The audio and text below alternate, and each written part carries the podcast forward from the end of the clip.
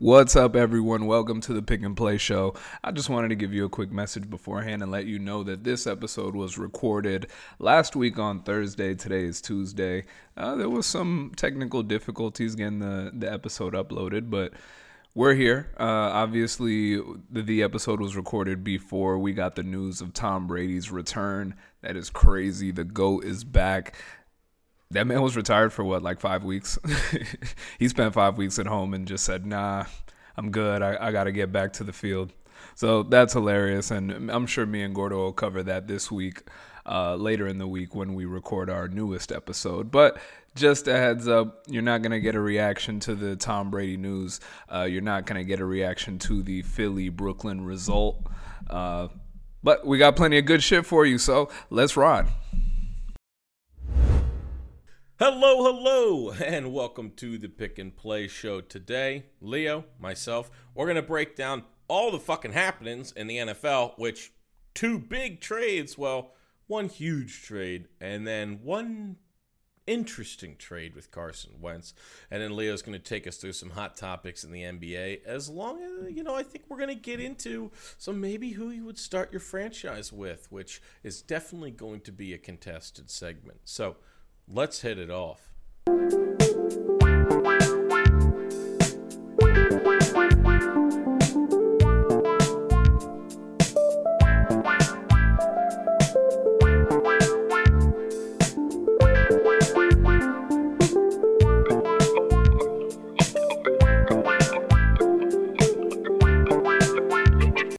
Leo, big news in the NFL. How are you doing? I'm great. I'm always a fan of big news in the NFL. I feel like NFL and NBA off seasons are always real exciting. I love seeing all the player movement. I wish that we saw this kind of stuff in the NFL more often, because those blockbuster deals are what gets you excited in the off season. We got a long way to go before we get real football. So this is all the excitement we got for now. For a while, and I think it's going to keep coming like this. I mean, the Deshaun Watson will be moved. So let's start here. Deshaun Watson is going to be moved. I think his court dates are going to be settling down very shortly here. Tomorrow, actually, a grand jury is supposed to decide whether they're going to press criminal charges against him or not. So I'm guessing if he comes out clean tomorrow, in the next week or two, we're going to see a deal.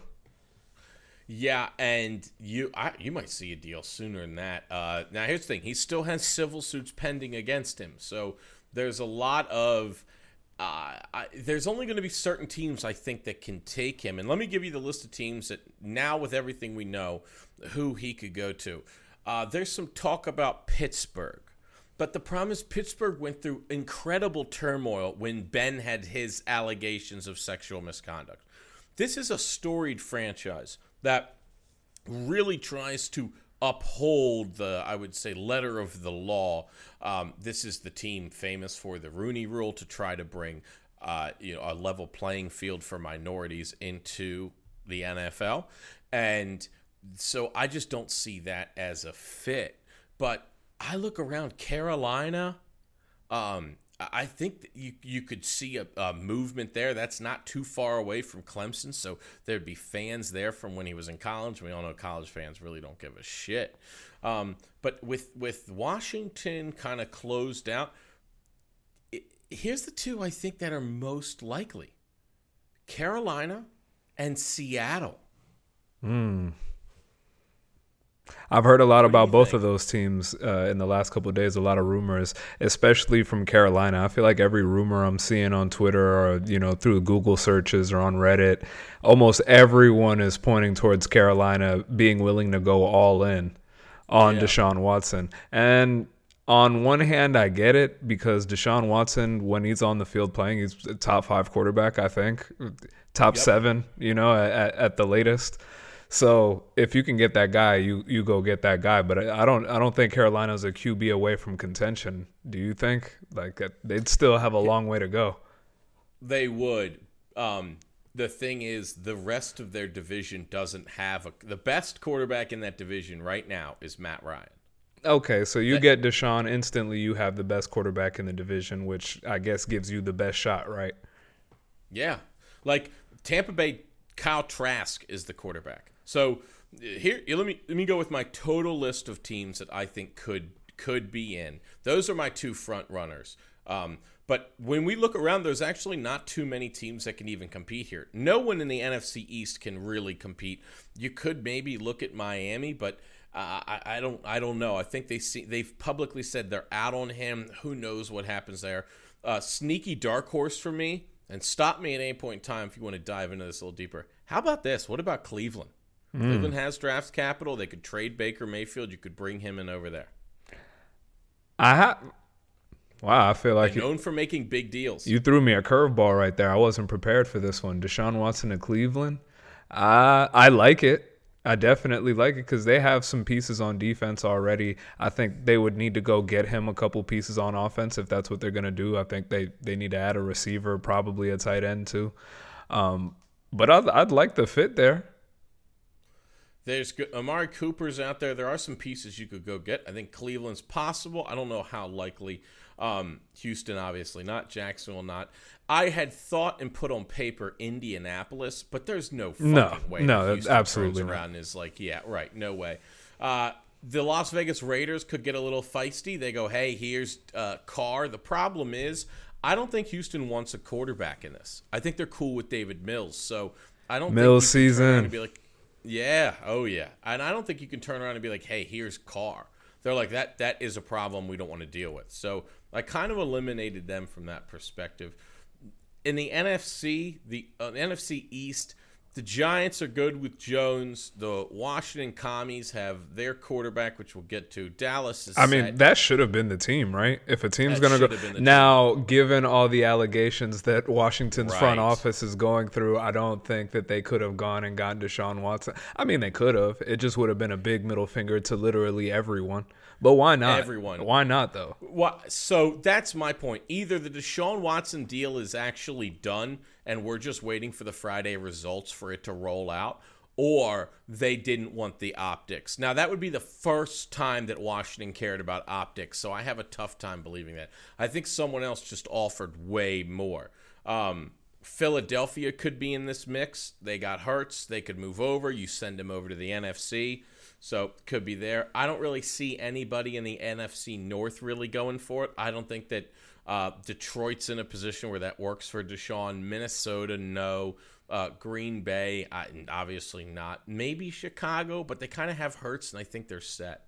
So, you know, like NFC West, San Francisco just traded all of their assets for a quarterback who can't play. He's going to be playing this year. Think about if San Francisco had waited and said, hey, we're not going to trade a bunch of picks for a quarterback that's not going to play. What we're going to do is we're going to go forward with this year and try for Watson in the offseason. Imagine this team with Watson. It's a Super Bowl team, easily. It's a Super Bowl favorite, at least. Favorite. So, you know, I really look at it as Carolina has the ability to do it. Cleveland's my dark horse. Philly's a little bit of a dark horse. And you know, that's really kind of where I'm sitting. I think with all the other moves, anyone you want to call out as maybe your little sleeper pick for where Watson could go? I don't think I have a sleeper. The team that I think should try and go get him is Miami. Now, I don't think that they're going to. Yeah, exactly. Yeah. There's a lot going on, and I think I've seen at least rumors that say that they're already out. You know, that they're not in the running to go get him. But that would be the team. If I could place him anywhere, I would place him in Miami. Yeah. We're going to see. Or New Orleans. I think New Orleans should try and go get him. They're just so cap-strapped. Like, they almost need to pull water out of the boat there.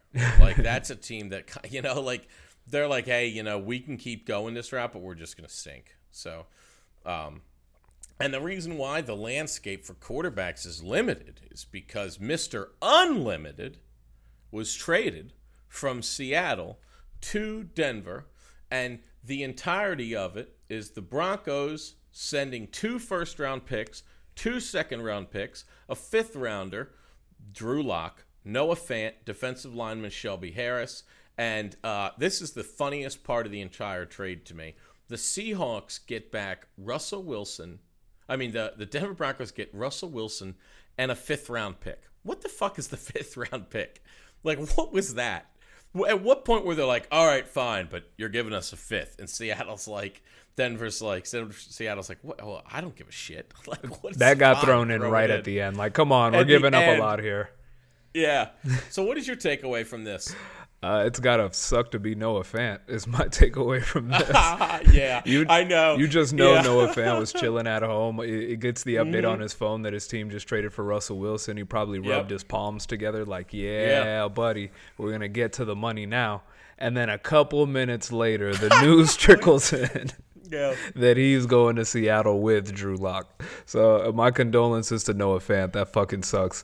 But from the Denver Broncos perspective, they got exactly what they needed, right? We've been saying for a couple years now, if only this team had a quarterback, and now they have the quarterback. So the offense should be close to complete. I don't know what the status of their offensive line is, but they got receivers. They have at least one good young running back. You know, we'll see if they re-sign Melvin Gordon. But I guess it's put up or shut up time for both sides now, right? If Russ is going to cook, now's the time to go ahead and cook. And Denver, you know, they're not the QB away anymore. Now they need to be contenders. Here's my only problem.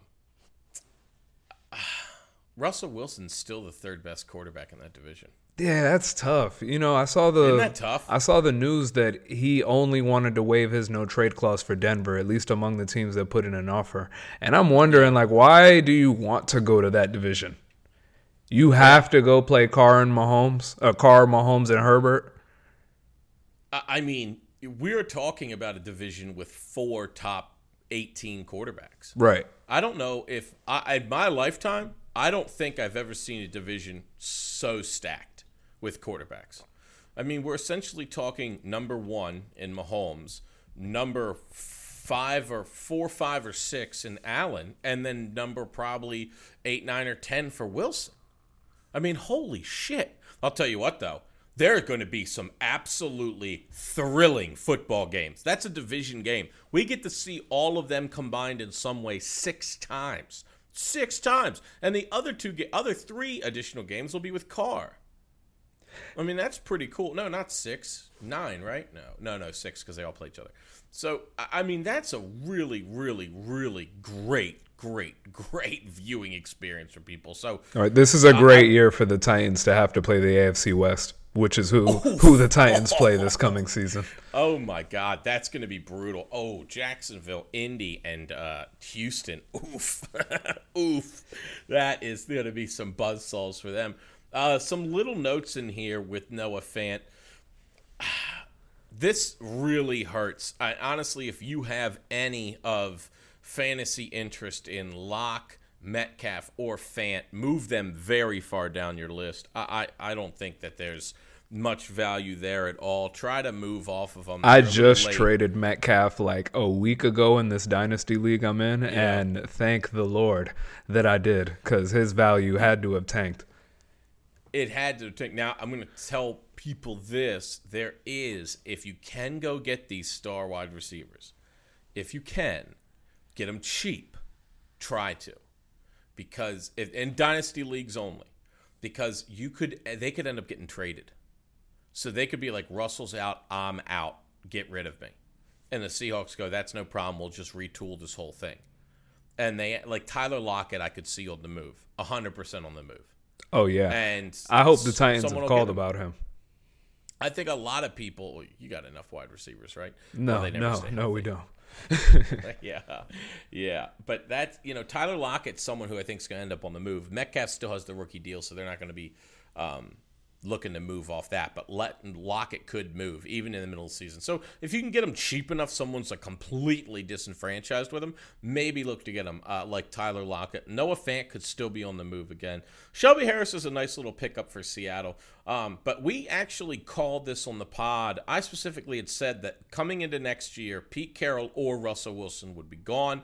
That happened. Russell Wilson is gone. Seahawks decide to go with 70-year-old, 73-year-old Pete Carroll over Russell Wilson? That's kind of curious, isn't it? You got to think that Russell Wilson asked out I know that they said that he let the situation play out and he wasn't trying to force the team's hand. I don't believe any of that shit. You got to think that Russ asked out. That's the only thing that makes sense for me. I think that it did come down to a power struggle. So something with Seattle, I believe Seattle's owner died, and it's now up to the owner's wife. And so there's a lot of churn going on there. Pete Carroll could be the boss in that building. So this could have been a Russ saying, hey, it's either me or Pete. And Pete's like, well, I'm the boss. So this was easy. So before we move on to the Carson Wentz trade, I have some breaking news for you. Do you want the breaking news? Oh, yeah. Give it to me. Breaking news from Ian Rappaport a couple minutes ago. The Los Angeles Chargers have traded with the Bears for star Khalil Mack. They're trading a second rounder this year and a sixth rounder next season for Khalil Mack, giving the Chargers a pass rush combo of Joey Bosa, Khalil Mack. That's great. That's a big time deal. That helps the Chargers defense tremendously. I think that's the chess to checkers move. Now I'm gonna say this: the Chargers' problem is they can't stop anyone in the run game, anyone. So they're gonna have to still beef that up. I think it's a huge move. I mean, Khalil Mack, despite falling a little bit out of the headlines, is a phenomenal football player still. So that's a big trade for them, and they're in a division. This is like an arms race in that division now. Kansas City kind of called this last year where we said look for the demise of them. Not demise, but the I would say from the top of the rung dropped down a little bit. The offensive line had to get retooled. It wasn't 100% fixed. They had multiple problems on offense this year they couldn't take care of. And Tyrann Mathieu is now a free agent. That team could end up looking up at the division now if the Chargers can screw their head on right and the Denver Broncos can iron this thing out. It's rumored Von Miller wants to go back to Denver as well. So, in your opinion, as of today, March 10th, we're still far away from the draft, free agency. There's still a lot to be determined. But as of today, who would be your pick? Who would you put a little taste on the FanDuel app to win the division as of right now? Chargers. It finally happens. Huh? The Chargers finally overtake them. I think everyone looks at Denver as the sexy pick, and everyone who's not looking at Denver as the sexy pick turns around to Kansas City and goes with the tried and true. And I think in those two narratives, what falls through is that the Chargers were really close last year, and they really got held back by Brandon Staley. But Brandon is not a stupid man, and he will make adjustments, get smarter, and make that team the team he really envisions them to. So we expect a lot out of a first-year head coach. There's a difference between a first-year head coach who's been a coach in the league for 30 years and has a lot more experience than a coach who's basically right out of the box, was a guru, and then turns around and gets a head coaching opportunity. So he says a lot of the right things to public, but we look at his execution and it's failing. And that's normally because he hasn't had time to implement those speakings into teachings into practice. So I think that you're going to see him emerge. I think that the narrative of Justin Herbert being a superstar is already there. And I think he's going to get the opportunity this year with them locking up Mike Williams for a long time. I like it, and I agree with it, actually. I think, at least sexy. As of right now, I mean, we'll see how the draft plays out. We'll see how free agency plays out. We got to see all those things first. But as of right now, I like the Chargers. And I think that Justin Herbert is going to be running shit for a minute over here, unless Kansas City gets that offensive line right and keeps their defense at least intact. I'm always going to be partial, I guess, to the Chiefs just because I've seen them do it a lot of years in a row now. But yeah, I think the Chargers, their time is coming. It might finally be this year. Yeah, and we'll see. I'll say this. It is so funny how trades make us feel in the NFL. Every single trade draws this reaction from everybody. It's like a tantalizing thing, right? Russell Wilson gets moved. Let's break down all of it. And then you look at the intricacies of it. Drew Lock, Noah Fant, Shelby Harris. How did they come to those three people? Like, that's a weird thing. We talk about this trade. Khalil Mack, who I believe Khalil Mack was traded for 3 firsts not too long ago. Right, like 2 years ago, I think. 3 years ago, maybe. I think it was longer than that. I think it was actually like 4 or 5. That was 5 years ago already? Yeah, I'm pretty sure, because that was Reggie McKenzie in Oakland, and they've gotten rid of him, and they had started on the John Gruden train, and then they hired Mike Mayock, and Mike Mayock went a couple years, and now the whole thing ended last year. So I'm pretty sure Khalil Mack was traded in like I might want to say like 2018. Let me look that up actually. But it's just an interesting. Oh God, I'm going to type in Khalil Mack trade, and the problem is I'm going to get all of the crap from before. Oakland. 2018. It happened on September 1st, 2018. Yeah. So there you go. And that's one of the things that it's just so interesting. We look at these trades and we go, oh man, Oakland got a lot in that trade. Oakland didn't actually do anything with those 3 first. Not a fucking thing. Not a thing. Khalil Mack's now getting traded again for what, a 2nd and a 5th? 2nd this year, 6th next year. So Khalil Mack has now been traded for 3 firsts, a 2nd, and a 6th, 5th. So it's just interesting how these players value shift, turn, change. He's been dominant in Chicago. They can't get over the hump. Now he's going to move to the Chargers. And then there was one more trade. One more big trade. Yep. Big. The word big is subjective, I guess. Yeah, it is. I think I'm using big because the size of the space it's taking up in my brain trying to figure out what's going on is big. The trade itself is not that big, but the amount of questions I have is gigantic. Carson Wentz just got traded for a first-round pick from Philly to Indy. Now, some context. Frank Reich coached in Philly and loved Carson Wentz. The narrative last year began to change as soon as what always happens to Carson. The higher amount of pressure put on him, the shittier he is. The more likely he does something so heinously unique to him that it's unmistakably burned into your brain. Interceptions and fumbles that Carson Wentz makes are so hilariously bad that they burn a hole into your brain. It's like if I asked people, what do you remember about Matt Schaub? You're like, the pick sixes. Matt Schaub had a really, really Pro Bowl career, and the Houston Texans were a good team for a while. But the only thing you can remember is how fucking hilarious it was when he threw like 5 pick sixes in a row. That Matt Schaub, Arian Foster combo used to be dangerous. Andre Johnson, Arian Foster, Matt Schaub, they had an offense, and they were rolling. It's hilarious that the only thing we remember him for is the pick sixes. And the only thing I think of with Carson Wentz is he's getting tackled in the backfield. He spins around out of it, stumbles to his feet, throws the ball to the defender anyway. That is like burned into my fucking brain. That happens once per game. Whether the defender catches the ball or not is in question, but that scenario happens every single game. Every game. It's something so preposterously stupid and dumb that you can't quantify it. So, all that said, known, and a fact.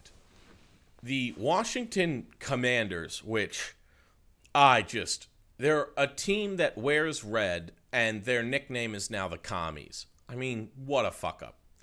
But they trade 2 third-round picks, 1 this year, 1 next year, and a 2nd-round pick. So it's a 3rd and a 2nd, and a 2023 3rd-round pick that escalates to a 2nd-rounder if Carson Wentz plays 70% of his snaps. Very, very, very similar to the Indianapolis one, where they said, oh, if Carson Wentz is going to play over like 80% of the snaps, then this upgrades from a 2nd to a 1st-rounder. He did. He played the whole year, and it upgraded. Now, it hurt the Colts tremendously because they missed the playoffs. Hell yeah. The Commanders received Carson Wentz and a 2022 2nd-round pick. So it's basically a pick swap for Carson Wentz plus 2 thirds and potentially that 3rd turned to a 2nd. He has like a $28 million salary cap. So before we get into the trade, I did this with a group of my friends, and I said, what quarterbacks, contract included, where would you take Carson Wentz? I came up with only 6 quarterbacks that I would take, Carson Wentz over. Salary included. 6. I, I don't know why anyone would trade for this man. I just don't know it. Like, okay, let's go to the AFC East.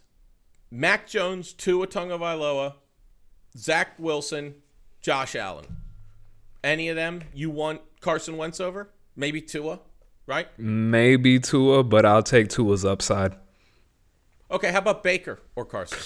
Ooh, see, that's where it starts getting a little dicey. Baker is less mistake prone, so I'm gonna fuck. Right? Yeah, that's Baker. That's the line right there. I feel like that's so Daniel Jones or Carson. I'm taking Carson. Okay, we go. Here's another one. Stub your toe on this. Jared Goff or Carson Wentz? The same guy. Okay, so like I'm taking Goff because I'm not. Here's a deciding factor for me. If I'm taking both of them, if I have to watch Goff and he underperforms occasionally, like on average, that's fine. Watching Carson Wentz turn the ball over in a critical game and doing some hula hoop bullshit where he bangs the ball off a defender's face mask, I can't tolerate. I can't take it. I couldn't take it. So, you know, we're coming down to intangibles. And it's like, okay, so you finally get to a division where Carson Wentz would be pretty good in the NFC South. Kyle Trask or Carson Wentz? Probably going Trask. Right. Like, there's only one division left that he could possibly go to. We've only named like four quarterbacks. I'm taking Jameis Winston over him. How about that? Oh, yeah, I'm definitely taking Jameis. Matt Ryan, easy. I'm taking Carson Wentz over Sam Darnold. Yes. Okay. If I move over, I'm taking Carson Wentz over Drew Lock. Yeah, I think Carson Wentz's sweet spot is probably around the Teddy Bridgewater, you know, somewhere in that range. Like, that's where I might start leaning Wentz a little bit. But above that line, the Teddy Bridgewater, Baker Mayfield, you know, that tier, definitely not taking him any higher than that. You are taking a bottom 20, like a bottom 7 to 8 quarterback. Why in the crimson fuck would you trade picks for him? I don't really understand the move for Washington because I feel like this doesn't really move your needle at all.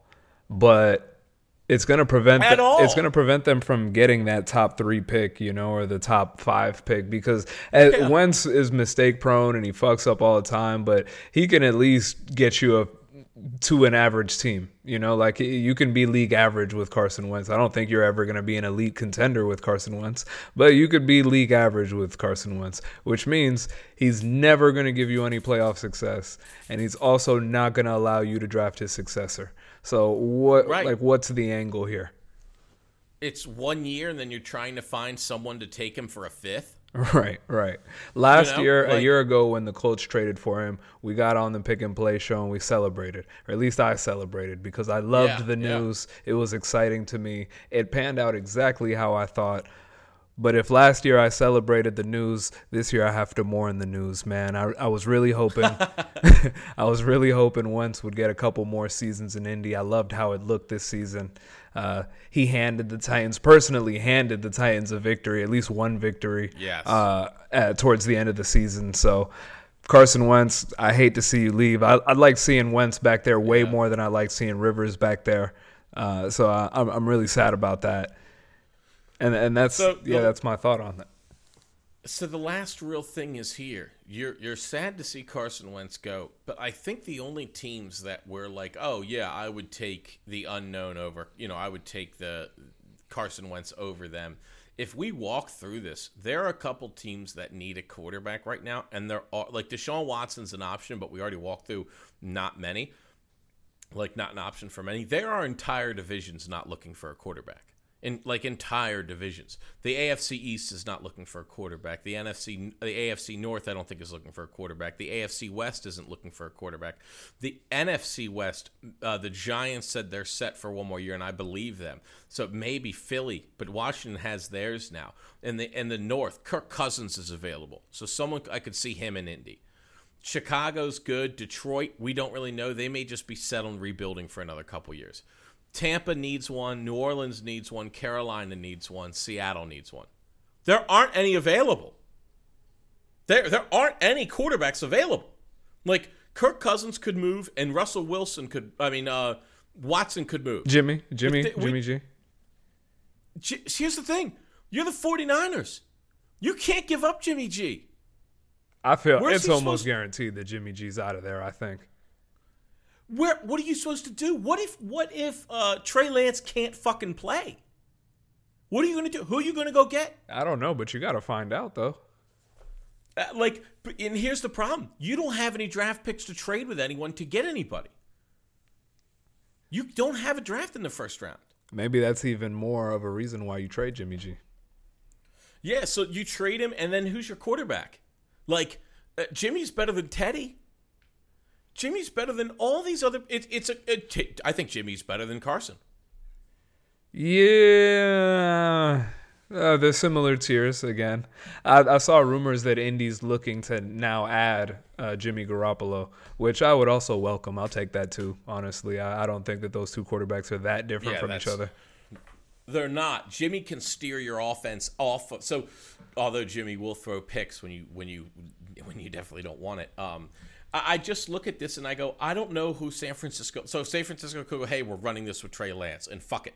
We're going to run like triple options with Debo Samuel, Mitchell, and Trey Lance. I don't know if that's the right choice, but they have to do it, I think. If you give up as much as you give up to get Trey Lance, you got to put Trey Lance in the game. And so, yes. And we're on year two. It's like, and we haven't even seen him really. So, I don't know. I look around and I go, where's everyone? There are contenders that, well, at least people who fancy themselves as contenders that have no quarterback whatsoever. I mean, what the NFC South, Tampa, New Orleans, and Carolina do not have a quarterback. I mean, they don't have one that can throw. Taysom Hill can run the ball. That's fine. But it's interesting because there's going to be a lot of these teams. 13-4 Tampa went. No Tom Brady. Now, does Tom Brady come back with the 49ers on a cheap deal? That has been rumored heavily. The 49ers move Garoppolo, bring in Tom Brady, say, that Trey Lance thing, fuck it. Just fuck it. You know what I mean? Right. I don't know, but it's an interesting thing. All right. NFL landscape will be constantly changing when we bring you updates, but a more current sport, the NBA, running hot. Leo, you've got a set of exercises for us to do. Get the blood flowing, calisthenics moving. What you got? I do have that, but before we get into that, I want to mourn today's date for a second, because today should be the day that we get the legendary matchup between Ben Simmons and the Brooklyn Nets versus Joel Embiid and the Philadelphia 76ers. The game is today, March 10th, the day we've all been waiting for. But now we have news that Ben Simmons officially will be on the bench, but will not be participating in the game. So just pour one out for the potential, because tonight could have been a legendary night. And I'm still excited to see James Harden and Embiid go against Kyrie and KD. I am still excited. The game's in Philly, so we are going to see Kyrie. But just pour one out a little bit for the potential, because it could have been so much juicier. Yeah, I mean, you want to talk about a small brain move. You're like, well, I'm not going to make the Thursday game, but I'll play in the next one. It's like, oh, man, if anyone didn't know that you were softer than baby shit. Wait, is he supposed to play now in the next game? I think he's coming back like early next week. Let me check. Holy shit, no way. I know. Last I saw, he was going to miss this game and then rejoin the team. That's something. Yeah. So it's just, let me see. Will Ben Simmons play this year? What is it? Mental health and injuries. So that's, everyone's talking about how he's not going to play against the 76ers, but then it's going to be any game. Like, after that, any game could come. Okay, so I'm sure by the end of March, he'll be out there. Yes. You know, as soon as all of those blockers come up, clear out of the way. Jesus. I mean, on this topic, how long can Brooklyn hold out? I mean, they're going to be the 9th seed. They're going to have to win 2 play-in games. Well, we're gonna talk a little bit later about what we think about their status as a contender. But to quickly answer, they're in trouble. They need to start winning games like soon, because you want to be in that 7-8 matchup in the play-in. That way you really have two chances to make it in. You don't want to be in a one loss and out scenario in that play-in, so they need to step it up. But moving on, we'll get back to that here in a little bit. So we're going to start off, we're going to have a little bit of fun. I was sitting here thinking... I was thinking about the young players in the league, not only the young players, but some of the established young stars in the league. And I was just, having a mental exercise of who would I rather start my franchise with if I had to choose. So I got some matchups here. I got some head-to-heads. And I'm curious who you would start your NBA franchise with today. You're not getting the legacy of the player. You're not getting what he did last season or in the playoffs the last 2 years. You're getting them today as they are. Okay. So let's start off. Starting franchise, Starting your franchise. You're building a team. You want to win a championship, and you have to make a choice between these two players. I want to know who you would start your NBA franchise with. And it could be for whatever reason you want it to be. I just want to know who you're picking. Yeah. First matchup, we're going to start off juicy. There's no slouches in this game. Would you rather start your franchise with Ja Morant, or would you rather start your franchise with Trae Young? Ja Morant. Oh, that was easy, too. You didn't hesitate. Easy. Tell me why. I don't like Trey. You don't like Trey. Trey can't play defense, and Trey will never play defense. While Ja's defense isn't great, there's certainly room for him to improve. I think Ja's already the better offensive player today. Ooh. That's where I'm at. I don't think – here's the thing. I'd take him 10 out of 10. There's no scenario where I'm taking Trae Young over Ja. Okay. Ja's also more marketable. Okay, I agree with you in that respect. I do think that Ja Morant is easier to get out to. We've already seen it. I mean, Trae Young's had a couple fantastic seasons already, but he's not the star that Ja is after this breakout season that he's having right now. Where I disagree with you, though, is that I don't think Ja Morant is a better offensive player than Trae Young. Trae Young can stretch that floor all the way out to damn near the logo. Trae Young's probably the best playmaker, if not top two, top three playmaker in the NBA right now in terms of creating baskets for his teammates. You got a good point when it comes to defense, though. Trae Young will never be a good defender. Never. At 0 points in his career is he probably going to be a plus defender. I'm pretty sure the advanced metrics say he's like the third worst defender in the NBA or something along those lines. So you have a great point. Defense wins championships, and Trae Young will never be an elite defender. But if I had to choose today, I'm going with Trae Young. Yeah, another thing that for me, I really like, I think Ja has more chance to get better and better and better as he goes. And I look, not that Trae Young's maxed out, because that's wrong, but I just think Ja's ceiling is much more higher as well. All right, give me the next one. All right. Now, this one is it's currently an MVP battle, but it's two young bigs. They're both, I think, under 26 years old. Would you rather start your franchise with Nikola Jokic, or would you rather start your franchise with Giannis Antetokounmpo? Oh, I thought you were going to go Embiid. I was like, I'm just going to stick with Embiid. But that is fucking interesting. I picked Giannis and Jokic. So they're both recent MVPs, both young 7-footers. Felt like they were comparable. I'll tell you what, you picked a great one here. This is hot. I mean, the better offensive player is Jokic. You can say it. Don't hesitate. Jokic is the better offensive player. Giannis's defense, though, is phenomenal. And we saw last year, even with a very good defensive team, I'm going Giannis. Giannis's energy, intensity. I thought you were going Jokic. I'm just, what flashed back in my head? What flashed back is Giannis in the finals, where he said, I will score every bucket. I will block any shot. I will be indomitable. And he won a championship. And that, we can talk about having second stars and third stars on your team. Middleton and Drew Holiday are good players. They're not all stars. They're not. And Giannis was able to bring them all the way through the East into the West and took out Phoenix. For those reasons, I'm going Giannis. What about you? I am also going to go Giannis. Although I acknowledge that Jokic is the better offensive player. I mean, you got to respect Jokic's game. He's one of the most elite players in the paint. He's a great shooter from the three-point line. He's creating better than any seven-footer that we've seen possibly in NBA history. And quietly, his defense has improved. Now, he's not the god that Giannis is on the defensive end, but his defense is at least now at a respectable level. You can't just walk into the paint and go get a layup on Nikola Jokic. He will send your shit. He will, he can play a little bit down there now. He's not a slouch down there. So you can't just say that it's not like the Trae Young argument where you're like, well, this guy can't defend. No, he can defend. He's just not Giannis.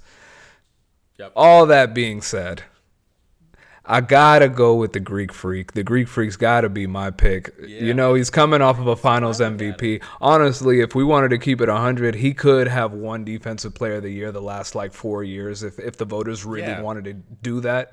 They don't. They give it to Rudy Gobert, and they then they give it to Giannis. Embiid's probably gonna get some love. But in all honesty, Giannis could have won Defensive Player of the Year the last 4 years. And this year is the same thing. He's going to be All-NBA defense again. Defense wins championships. What's the lasting moment that we remember from last finals, the moment that we're probably going to remember for the next 15, 20, 30 years, is that lob going up to Ayton and Giannis out of nowhere catching Ayton on the lob and getting that block to kick off the break. That's just something we're going to remember forever as one of the epic plays. And one of one. And it just shows the value of having a Giannis out there. And I think he's the best player in the league right now. I've been telling you that since last year. And it was a little hot takey last year. But I feel like people are slowly coming to my side on this. They're slowly coming over. He's tied for the most points per game in the league. Giannis Antetokounmpo. With Embiid. So the game's about getting the ball through the basket, and stopping the other team from doing that. Exactly. And Giannis is undoubtedly the best two-way player in the NBA. Without a doubt, the best two-way player. Yeah. So moving on, you mentioned Joel Embiid. You thought we were going to get a Jokic versus Embiid matchup. I thought that was going to be too easy for you. Now, this one might be easy for you as well. I thought it was a fair matchup, but we'll see what you think. Would you rather start your franchise with the big man, Joel Embiid, the 7-foot Cameroon monster? I think he's from Cameroon, right? Not Nigeria? Yeah, okay. Would you rather go with Joel Embiid, or would you rather start your franchise with Devin Booker? Oh, Embiid. Embiid, easy.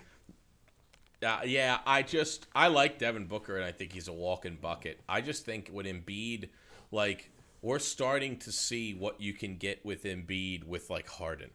And it's he is just... So I have a special place in my heart when I watch basketball for fouls. And let me explain it a little bit because it sounds absolutely crazy. I think fouling another team's player out is such an underutilized thing in the NBA. Hunting someone that's a critical part of their team and fouling them out. Joel Embiid eliminates players from games. Eliminates them. In a 7-game series, a guy who is drawing fouls consistently and making his free throws, I think there's a critical element to the game of scoring points when the clock is stopped. And that's what Joel Embiid gives you more than, I think, any other player. I will admit that Devin Booker is tantalizing, though, because that guy can just arc back and shoot the moon out. What do you think? I don't know. This is a tough one for me. It's tougher than it looks on the surface because at first glance, I want to jump out and say Joel Embiid easily. Right, because Joel Embiid, he's giving you all the offense. We know what he can do on defense. He just punishes and demoralizes teams in a way that not that many people in the NBA do right now. But when you think about Devin Booker, I mean, the last 5 seasons, he's up around 25, 26 points a game. He's stretching the floor out. Last season, we saw him elevate his team to a point where they're in the NBA Finals. And I know a lot of people are going to give credit to Chris Paul. Credit is due to DeAndre Ayton. But the best player on that team is Devin Booker. Yes. And so coming off of a finals performance, they're currently sitting at the number one seed in the NBA by a healthy margin, a very healthy margin, and he's been missing his sidekick for Chris Paul for a little bit now. Yep. I just think he's still only 25 years old. Yeah, that's the big thing. 25. He's only 25. And he just came off of a finals appearance where he lost because he played Giannis, given one of the all-time great performances that we've ever seen. Like, he could very well be a champion, a best player on a championship team at the age of 25. So I think it's tough. That one's a toss-up for me. I'm going to go with Embiid just because I love the defense. The defense is just it's tantalizing. And as good as Booker is on offense, Embiid is still giving you every bit of the offense, but he's also giving you the defense. So I'm going to go with Embiid. I just wanted to make a little case for Booker because I didn't want to dismiss him too easily. And here's another point to the free throw. There are two players in the NBA averaging more than 8 free throws a game. Free throw attempts a game. There are two players. Who are they? Hit me. 8. Giannis and Embiid. That makes sense. Giannis, and here's the thing, that's two people over 8. Joel Embiid is 11.7. Shit. And Giannis is 11.4. They're essentially giving the other team 2 more fouls than anybody else you have on your team. And I think that's real critical. Like, when I watched that Knicks game, and Joel set out to foul out both of their centers. And then once they did, the game was unattainable. They couldn't get rebounds, and the game ended. And I think when you're constantly getting fouled out of games, like, there's no option when it comes playoff time. Joel Embiid's going to play 30, 35, 36 minutes. And if you foul him, which you're going to have to because you don't have a matchup for him, what happens when you don't have a fucking center? You're dead. I mean, James Harden is going to pick and roll your eyes out. I can't wait to see them in the playoffs. I need to see this. And, I mean, that's what you're going to get, and it's a hammer. I mean, 11.7 a game. Probably 3 or 4 of those are and ones, and the rest are fouls he misses. That's the other thing. These fouls, he's often finishing. So he's getting fouled and scoring, and I just think that's such a crazy aspect to bring to the table. And I think it's underutilized, and I don't think it's talked about enough. The ability to put another player in foul trouble, getting him 3 or 4 fouls before half is troubling. You can't play the same way. You're going to get targeted. And with James Harden there, I'm going to go on for my fanboydom is overflowing right now with the 76. Okay. We both went with Embiid there. All right, so we're going to go with a young fella matchup. We got Anthony Edwards or LaMelo Ball. Ooh. I'm doing Ball. Ball looks awesome. Ball just looks awesome. I think he's cool. Anthony Edwards is great too. God damn, there's a lot of talent in the NBA. See, I think it comes down to what kind of style, I guess, you prefer because LaMelo Ball's game is definitely prettier. You know, he's got the finesse package down. He's got the floaters. He's got the nice, pretty finishes around the rim, the deep three-point shot. We know about the highlight assist that we see on House of Hoops or whatever Instagram page that's playing the highlights. But then Anthony Edwards is that big physical, like, I'm going to go through you, not around you type. Yeah. You know, it just comes down to a style thing. I think I prefer Anthony Edwards because I like that. You know, I like that big perimeter guy who's, 6'6", 6'7", kind of plays the bully ball a little bit, wants to get on the rim and dunk on your head. The advanced stats probably say that LaMelo Ball is probably creating more production and wins and value for his team. Definitely recognize that. But it's just more exciting watching Anthony Edwards for me. That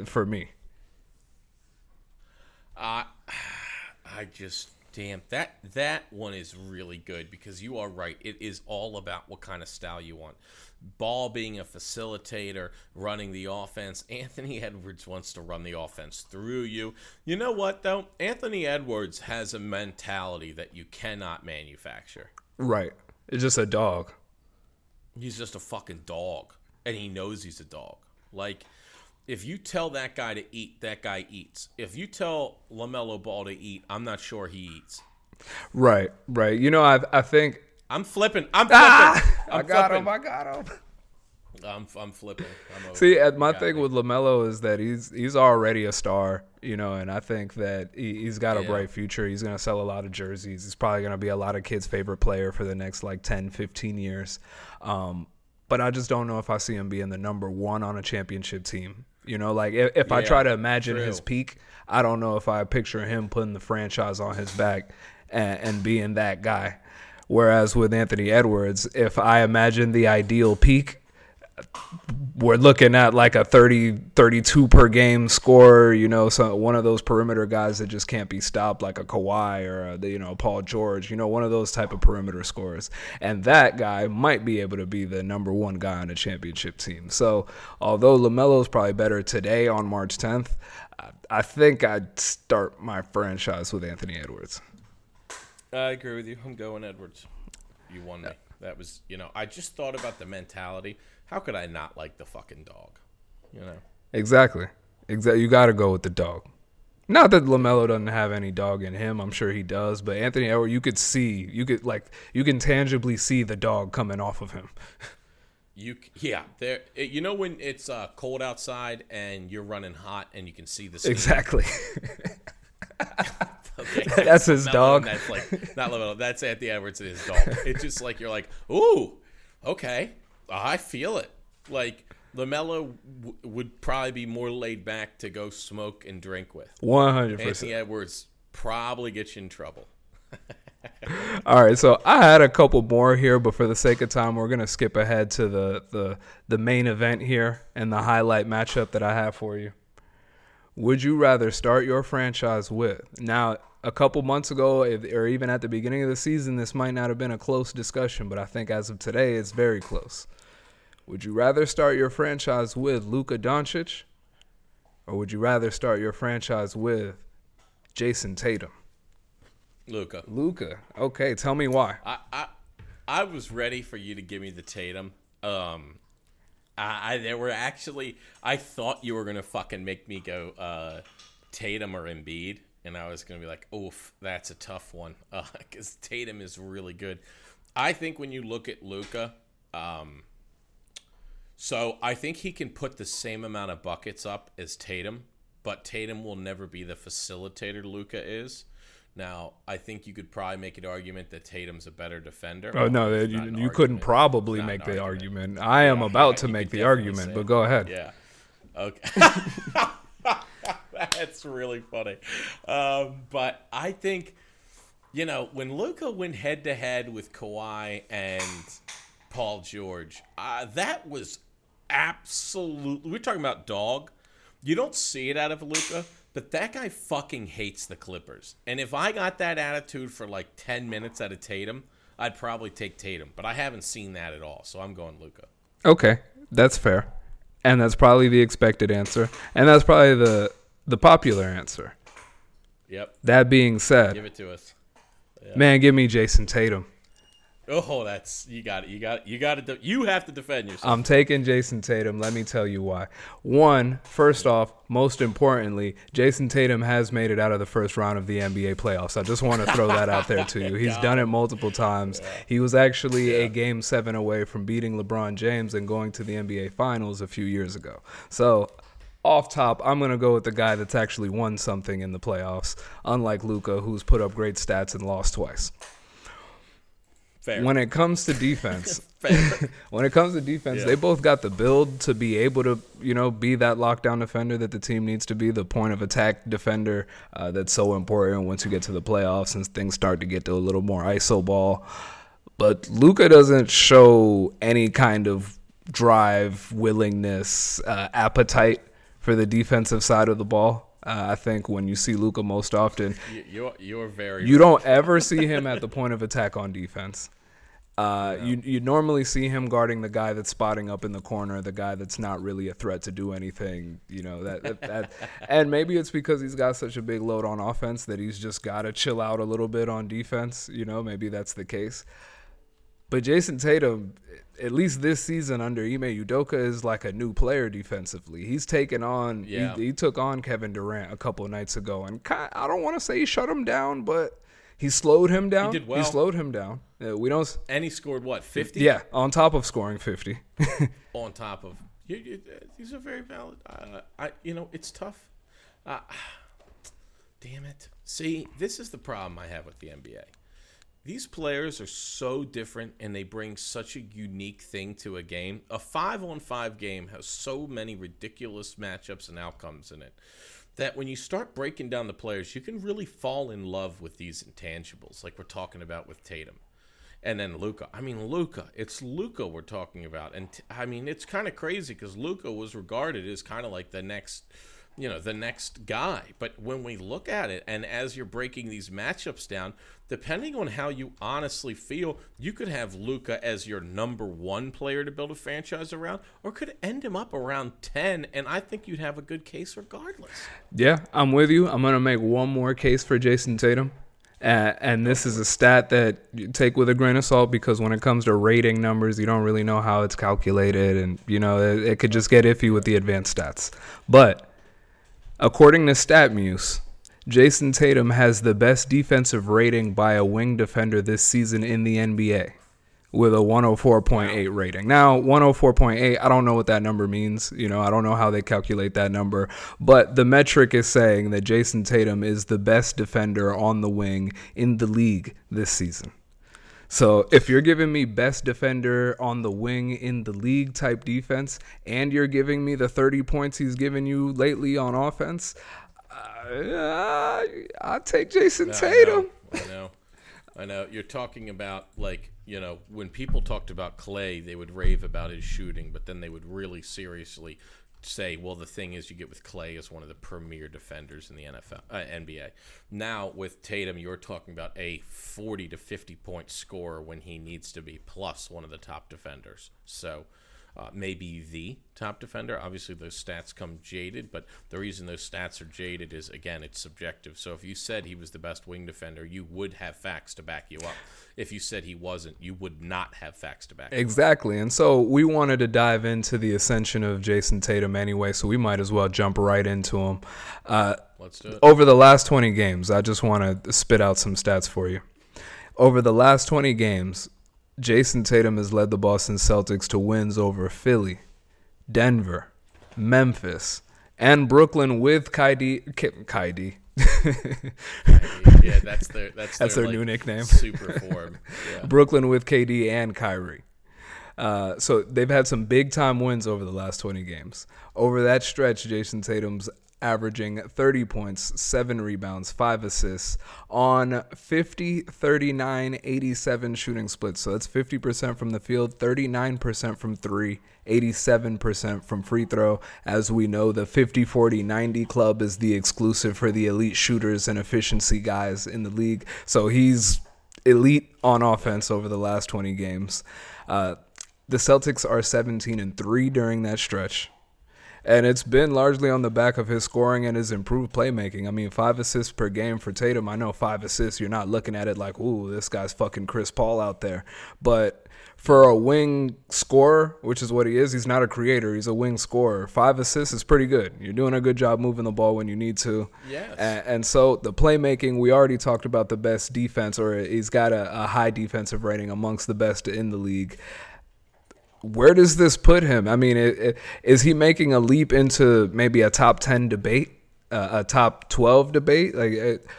I think he's arrived. We've reached the point where he's arrived. He's here. We're going to see it in the playoffs. I think that's when the whole country is going to realize it. But does he belong in that top 10 conversation now? I guess is what I'm trying to go for. I think that he undoubtedly does. Look, if you're taking him over Luka, then it's unequivocal. Oh, I know what my answer is. Yes. Yeah. Well, how do you not? We can do this. Let's go through real quick. Let's see where you would start to separate. I'm going to pick players around the 10 mark. Would you rather have him or, honestly, there's not really anyone I would put him around in this 10 mark. Devin Booker, Donovan Mitchell, that's kind of who, the 8, I would think, is maybe 10 and 11 in the NFL. And give me Tatum over both of them easily. What about Trae Young? Yes, give me Tatum over Trae Young. Ja. Yes, give me Tatum over Ja. Yeah, I think those are all easy answers. I think the tough answers for him, and we're talking about best player like right now. Right, so, today. You know, so I think the players that you could contemplate are better than him. Giannis, Joel, LeBron James, Luka, depending on how you want to come down on that, and Jokic. And only, I think, Jokic, LeBron, Giannis, and Embiid you could clearly make an argument Steph? For. Steph? What about Steph? Steph has been... This is so tough. I'm just not putting him up there. I'm taking Ja over Steph. Okay. Yeah, I'm taking Steph over Tatum, over Ja. I'm taking him over there. He can break a whole defense if he really wants to. And if Draymond was out there to be the engine to their offense that he is, then I think we'd be seeing Steph 40-point bombs, 40, 50-point bombs. The ones that we were seeing at the beginning of the year, they just need Draymond out there. So, to that point, we're saying that Steph needs other players to create now? I see where you're going with it. That's my thought right now, right? So, if we're going to say that he's slumping, but just wait. When they get Draymond back, that offense is going to go. Don't we hold a lot of these teams, like a lot of these players, we say, oh, what makes them so good is their ability to create their own offense? It's true. Now, Steph and Tatum they're separated by less than a point per game when it comes to the averages, so they're right there with each other. But I get your point for sure. So that's kind of where I'm at with it. Okay, and so that takes us into our next discussion. So closing out the Jason Tatum discussion, I got one last question for you.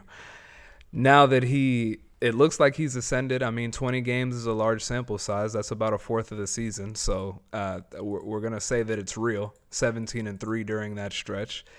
Is Boston a real contender in the East? Meaning, we're going to put a definition on contender. That way it's clear. I'm going to label contender any team that has a chance of either making the Eastern Conference or Western Conference Finals or making an NBA Finals run. If you can't get to the Conference Finals, you're not a real contender. So, I think every team in the East that's going to make the playoffs, minus three teams, has a chance. That's a contender. The three teams I don't think have any chance of competing are the Chicago Bulls, the Cleveland Cavaliers, and whoever makes it, either Toronto or Charlotte or Atlanta. I think Brooklyn could win the title. I think Boston can win the title. I think Philly, Milwaukee, and Miami can. I think there are five teams. I think... Undoubtedly, with the way, if you have a 50-point player on your team, you have a shot. That's how I look at it. I'm like, yeah, how could you not? I'm with you. And Jaylen Brown still has a pulse. He's still over there. Jaylen, he is. I know they got a good team, and they've been playing defense, and that was really their problem. I mean, I really think that they have. I think they have a lot of contenders, and. I think that's fine. Like, I think the East is going to be an absolute bloodbath. I think that people are going to pick the fuck on the Bulls, and people getting excited about the Bulls. Calm down. We've seen DeRozan in the playoffs, all right? Like, calm down. Calm the fuck down. I mean, where do you think? You think anybody else on that list? Well, I mean, I had a full list here, and I had several Eastern Conference teams, but you answered all of them in one swipe. Okay, sorry. You're good. So you're saying that Boston, Brooklyn, Miami, Philly, Milwaukee, yeah, those are all I didn't have Milwaukee on my list because they're undoubtedly a contender. But basically everyone in the top half of the East, you're saying it could end up winning the championship. Yeah, I don't see any reason why not. Right? I don't know if we can look at Brooklyn as championship contenders. Yeah. Like, I mean, Drummond's going to be a problem. It's just name value. I feel like that's the reason why why we give Brooklyn this kind of status is because they have KD and they have Kyrie, but nothing on the court, like the product, actual basketball, is showing that they should be taken seriously. So I'm a little iffy. I'm getting iffy on them. I'm starting to get to that end of the spectrum where I'm like, I don't know about these guys. Well, they got back KD and they still aren't winning. Exactly. I think that's the problem. it's like, well, you're kind of playing the teams that are playoff teams, and you can't win. Like, I think we need to be honest about this Ben Simmons trade in a way. Here's your final – first, Ben Simmons cannot be on the court in the final 8 minutes of any game. He can't. Unless he can make free throws at 60%, he cannot be on the court. You would think that he's going to be, though. Right. So, what, you know, that's not good. So then Steph Curry is a player you can end, you know, have on your team at the end of a game. We saw it. Now, Seth Curry is not a good defender. Right. You can have him on the court, but on the other end, at the end of the game, the other team's running a pick and roll specifically to get Seth Curry in the action. So, you know, I might be coming around to your side here because so here's my final 8 minutes. It's Ben Simmons, which is a target offensively. Seth Curry, who is a target offensively. Kyrie, who is a target offensively, and Drummond, who is a target offensively. Where are you getting any reprieve on defense? Damn, man, you're probably right here. Like, yeah, I'm putting Brooklyn in the contender, in the pretender bucket until I see Ben Simmons. I guess Ben Simmons' level of play could change my opinion, but as of right now, without having seen it, I'm calling them pretenders because I would not put any amount of money on Brooklyn winning a championship right now. They don't look good, even with their players. They don't look good. And in the playoffs, they're going to be a little small. Like, you're going to have Patty Mills on the court. You're going to have Seth Curry on the court. You're going to have Bruce Brown on the court. None of these guys are Kyrie on the court. Like, there's a lot of candidates to get picked on in a late game situation. There's a lot of guys that you could get involved in as an offense go, yeah, I like my chances of getting a bucket here. I mean, you can just, like, how are you going to stop someone like Giannis or Joel Embiid? You're answer? Not. They couldn't last year. That's part of why they lost. I mean, I know KD's toe on the line and if they would have been healthy and all those things, but ultimately they lost because they couldn't stop Giannis. No, and that's where I'm like, so when we – yeah, I think you're talking me out of it because the name brand value's there with KD and Kyrie, but – it, you know, when you look at their final eight, it's like, so is Patty Mills then taking minutes at the end of a game? And he'd be fine on offense taking minutes at the end of the game. The problem is when you go to the end of the court, right, immediately it's going to be make sure Patty Mills is guarding whoever has the ball and go to work. Like, so here's the option. You're running down the court. You're James Harden, Joel Embiid. In front of you is Andre Drummond, Seth Curry, Ben Simmons. You're just trading out of wherever Ben Simmons is and then slam dunking it in their face. Like, you know, and I don't understand. Yeah, you're right. How are they going to play a lick of fucking defense? They're not. I mean, I don't see how they don't have defenders. You know what I mean? Like, most of their guys are offensive. They're shooters, you know. They're guys that can fill it up on offense, but they don't. Ben Simmons is going to be their best defender, and after Ben Simmons, it gets rough very quickly. So Ben Simmons, end of the game comes down. They foul Ben Simmons. He goes to shoot two shots. He misses both. You can't keep him out there. You can't keep the ball out of KD and Kyrie's hands. And they can essentially do that. I don't know. This may be an absolute flub for Brooklyn. We'll find out. What did you have on the west side? Do you have anything over there? On the west, yes. I got two that I think are pretty interesting because they're very polarizing teams depending on who you talk to. First, let's go with the Denver Nuggets. The Denver Nuggets, they're becoming a popular pick. Their odds are starting to rise a little bit because there's rumors that Michael Porter Jr. and Jamal Murray might be back by the time the playoffs start. Now, a lot of times you'd say, yeah, but they need to build chemistry. Yeah, these guys have chemistry. They've played together for a couple years now, so that's not too big of a worry. But they got to get in game shape. It's true. They do have to get in game shape. Murray hasn't played in about a year, and MPJ's been out for a couple months now. So do you view the Nuggets, if healthy, let's say that they do get their guys back a week before the playoffs start? Do you think that the Nuggets are contenders? Can they make that conference finals on the back of Jokic? Who in the West scares you? Phoenix, I guess. Chris Paul's got a broken hand. Might be back in time for the playoffs. Looks like he will. In what format? The West is wide open, sure. Unless Phoenix. Chris Paul is hurt. If Chris Paul is healthy, then I guess Phoenix is the only team that you say hands down, like, you should be afraid of this team. Yeah, but that's the whole thing. Like, look at this playoff. Does anybody in this playoff format, and I'll read through it, have more than one bona fide offensive player superstar? Memphis, no. Golden State, no. Utah, no. Dallas, no. Denver. Not unless Jamal Murray comes back and looks amazing. Right. So that's why you would be in on the Nuggets. So you got them in your contender bucket? I do. Yep. And I have them 12-1 to come out of the West. I took that beginning of the year. Ooh. I took that because I thought that Murray and all of them would be back by now. I really don't like it the closer I'm getting to it, because if they come back, it's one of those stories where they're like, oh man, they came back for the playoffs, here they go. And I'm like, yeah, but they haven't played together literally in a year. There's going to be he hasn't played in a year. He's just going to come back and be Jamal Murray? I don't think so.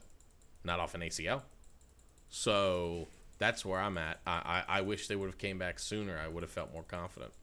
As of right now, the opening playoff matchup for Denver would be Golden State, and that would be very interesting because Golden State does not have anything to deal with Jokic at all. No. They have nothing at all to deal with Jokic. I'd be very interested to see what that matchup looks like, but I'm going to call Denver a pretender. Okay. And I'm really going off history. I feel like Denver does this every year where they're a highly ranked team, and you're like, ooh, Denver, is it time? And then it's not time. I'm just going to assume that this year is going to be much of the same, and they're going to fizzle out in the first or second round. That's what I'm going with when it comes to Denver. That is exceptionally safe and smart. So I got two more teams here for you, and then we'll get out of here. Next we'll go with the Dallas Mavericks. Are the Dallas Mavericks contenders, or are they pretenders in the West? They're currently tied with Denver in the 5-6 seed. They're the 5 seed. I think that the thing that sets the Mavericks apart is they actually are playing great defense. And if they can get into playoff scenarios and bog things down, that Luka could take over games. But Luka is going to have to play like LeBron James did in his run-in first with Cleveland, where he was just dominating. But the biggest problem that Luka can't do is Luka can't dominate the defensive side of the court like LeBron can. Facts. And so people talk about the NBA is the only sport I know where defense is quite literally never discussed when we talk about the defense. I hate it. I hate that shit. I know, but it's the truth. No one talks about defense. Oh man, Luka can put up the numbers like LeBron can. Yeah, but Luka ain't chasing your ass down as you run down the court, jumping up and smashing the ball off the backboard like a volleyball player. I had people telling me last year, for the last couple of years, that Luka was a better basketball player than Giannis, and it made me want to throw my phone out the window, throw my computer out the window. It's uneducated. It just is. You're just going, oh, but the offensive side of the court. Giannis scored, what did he do? 45 back-to-back in the finals, something that had, never been done since. It was godly in the finals. So what do you want? Because he has proven that he is a better offensive player than Luka, period, and a higher vol and higher stakes. And he's unequivocally – you don't even mention Luka and Giannis in the same stratosphere in defense. No. So, I think that's all crazy. Could Luka take that team out of there? The truth is no, because they're going to, at the end of the day, break down like they normally do, probably against a team that's deeper than them and can get through their rotations faster. And I think it's going to be tough on Luka to go, hey, carry us for 7 straight games again. Against superior opponents, if they could get someone in a first round matchup, who would they be right now? Okay, perfect. If they got Utah, they could beat Utah. Okay, right now that would be their matchup. Yep. If they got Utah, they could beat Utah. But if Denver slides up and they move down and it's Denver's Golden State, I don't think so. I don't think they can beat Golden State. Now, if Draymond's still hurt, and I'll tell you what, Klay is not very good defensively. No, we're not talking about that right now. Leave Klay alone. Yeah, and it makes sense. Yeah, I'm going the other end. I say that Dallas is a contender. And I say they're a contender for two reasons. One, out of every team in the conference, they have the best defense. And that, I think, is going to translate to the playoffs. You should be able to, even if the shooting is cold, you should be able to carry over your defense, because that's all effort and communication, right? The other end of it, though, is that in any given series in the West, and this is where you kind of notice how weak the West has gotten all of a sudden, in any given series, Luka being the best player in that series is not out of the question. Like, who could they play in the West that could give you a better, or that has a better matchup than Luka Doncic? It's not Phoenix. I'll take Luka over Devin Booker and Chris Paul. It's not Memphis. I'll take Luka over Ja. It's not Golden State, unless Draymond comes back and looks like Draymond, in which case it's Golden State. But who else in the West has a player that you think could easily outduel Luka? I don't think that player exists. Easily? No. You know what would be hot? It's kind of weird, but if the Lakers could just hang in there and get a game against Dallas, I think that would be cool. If Dallas fell into the play-in, they're currently, let's see, they're only 2.5 games up on the play-in. I guess it's within the realm of possibility. I mean, when it comes to Luka, the only guys right now within range that you could say would scare Dallas is probably the Clippers, if Kawhi and Paul George are back, and there's starting to be some rumblings that Kawhi might be ramping up a little bit. That's weird. Very weird. Yeah. But, I mean, they're in range to make the playoffs, so maybe he'll show up right here at the end. And then the Lakers, but the Lakers look like shit. So, I mean, LeBron James definitely would want a piece of Luka, but the Lakers look like ass, so that's not something that they need to worry about. So, in any series, a player like Luka, in any series, Luka could be the best player on the court, and the best player on the court always has the advantage in my eyes. Yeah, I agree with you.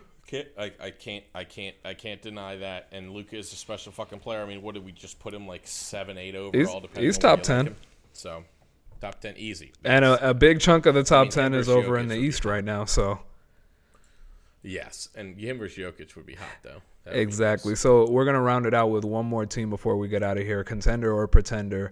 The Golden State Warriors. They started off looking pretender. Ooh. Ooh, okay, spicy. Let me hear it. Why? They do look like shit lately. I'll give you that. Here's what we, and so here's what we're asking. I'm gonna go to what Charles Barkley said. Old people do not get healthy; they die. And so here's what you're asking of Golden State, and here's all the ifs you have to make. By the way, Curry looks like shit right now too. So what you're saying, and Wiseman has been – no one knows what's happening with Wiseman, by the way. I think he re-injured his injury, or the recovery didn't go as planned, or something to that effect. Yeah, sure. You know, just something. Something didn't happen. The Golden State Warriors are a team full of people either injured or waiting to be injured. Right now we're waiting on Draymond – if I get this correct, we're waiting on Draymond Green's back to heal? Yeah, I believe that's accurate. Back. His back. Okay, so we're talking about a guy that averages about 8 points. A 30-some-year-old with a back injury, and he's critical to their offense. Klay Thompson can't play any defense. No shit, he's got two bum legs now. His jump shot also hasn't returned yet. So, and Steph Curry's playing bad. So what you're asking out of the Golden State Warriors is this: Draymond Green gets healthy and starts playing like the old Draymond Green. Klay Thompson gets healthy and starts playing like the old Klay Thompson. Steph Curry starts getting healthy and playing like the old Steph Curry. And I think we can safely say, unless all three of those things happen, they don't really have it. So that's where I'm at. Pretend I'm with you. In the month of March, actually, I'm sorry, in the month of February, the last complete month that we had, I'm gonna give you some Steph numbers here. Steph is at about 24 points a game, shooting 48% from the field, 36% from three. It shows decline. I mean, maybe not decline. Decline is probably the wrong word, but a little slump. No, it's good. It's good numbers, but it's not Steph numbers. It's just how many injuries and at what point do they start to matter, right? And you are a team right now that has bad legs and bad backs. I just can't think of two worse injuries for a basketball player. Oh, your legs are shot. Oh, your back's shot. Oh, no. Those will both. They're just going to have no problem as soon as you get into playing very intense basketball every other night against another team playing very intense basketball.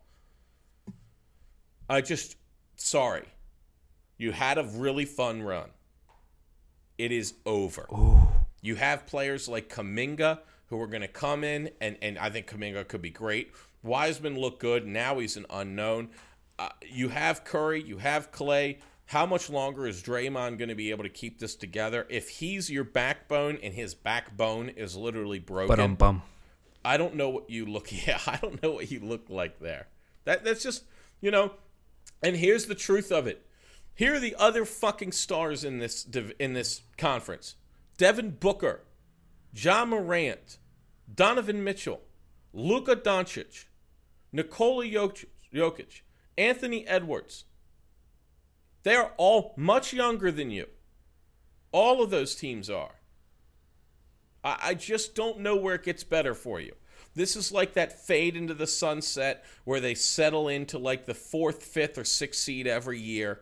And they're just exciting in the first round because you're hoping they get hot shooting. But that shooting won't last. And because it won't last, that's the end of it. You know, Kevon Looney is fun. He's a fun player. I don't fucking get the hype for him. I don't fucking get it. So what? He plays really good in that system and he doesn't play above himself. Who gives a fuck? Congrats. Congrats on knowing that you're a low ceiling player, like, and play within that limitation. But I don't get it. I don't understand what makes that team like go. I don't see it. And when you're like Draymond Green's the linchpin for this offense, I'm out on it. I'm out. I'm hard out, actually. I came into this little exercise prepared to say that the Golden State Warriors were contenders despite this little cold streak that they've been on lately. But you just talked me out of it, to be honest with you. I mean, all of what you're saying makes sense. They're not a young team. They've suffered through injuries. They're suffering through injuries. Two of their three main guys are banged up. One of them's playing his way back into shape. The other one's missed the last couple months. I guess if I was going to call them a contender, it would be on the back of exactly what you said, that hope that they get into the playoffs and then those jumpers start falling and then they look like the team that they looked like before. You just made me see the light. I think you shone the light on something that I was trying to be blind to on purpose. How like, and here's another thing, how hot do they have to get to beat some of these teams? Like, they have to get really hot. The thing that we're not talking about is I don't know if their defense is going to be able to hold up. It's true. Curry has never been a good defender. Klay has lost significant steps, and it's fair. Like, some people have this thing where they're like, oh, well, you know, he's coming back from injury. I'm like, yeah, so what? I can't say he sucks on defense. You know what I mean? No, you like, can't when it comes to Klay Thompson. You shut your mouth. Yeah, Damn it. I know, exactly. And that's and that is truthfully fair. It's Klay, and Klay's a god. But it's like, okay, but I can't keep looking in the mirror and going, nah, they'll be back. And you're like, why do you think they'll be back? And I'm like, I don't know. I think they've been banged up now for like 3 years. Like, they've been banged up. And the truth is, they've been banged up since KD got hurt there. They're banged up. That's when Klay got hurt. They've really been banged up now for like 3-4 years. Right. We talk this recklessly about them, though? I mean, they're tied for second in the conference. Despite everything that we just said, they're tied for second. And I mean, they're 8 games out of first place, which is a lot. They're definitely not going to make up that gap, but they're in second right now, tied for second. Yeah, I hear you. I don't know. What do you feel like when I look at this for like a feel? I just thought that Draymond. I for a while now, Draymond's been the spoon that stirs the cup. You know what I mean? Like, he's not – Curry might be the water. Klay might be the sugar packet that you throw in there. But you got to stir it together with something. And I think Draymond is how you stir the drink.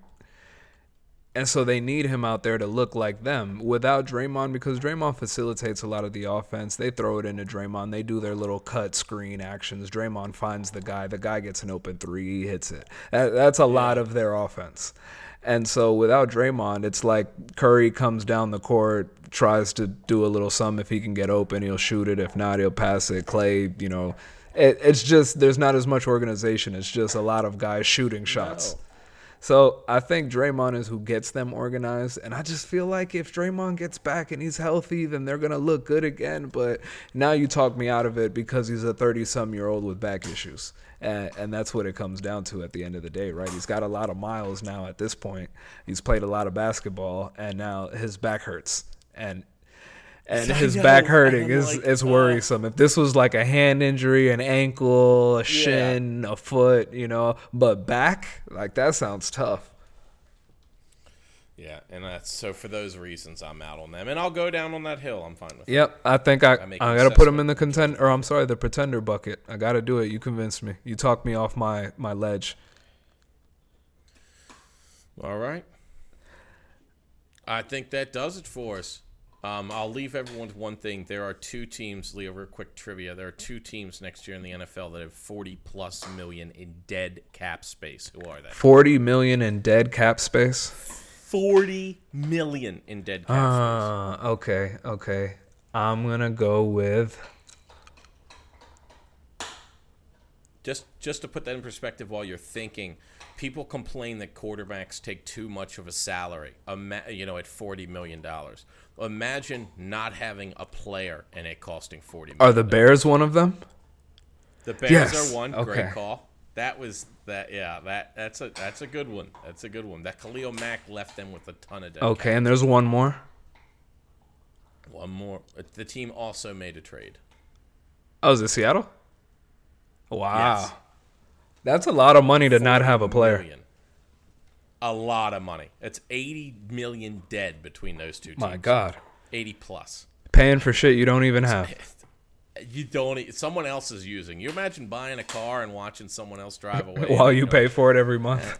That was a good car. I guess that's like what alimony is, right? All right, I think that does it for us. Leo, myself, you can find us online. Take us on out of here.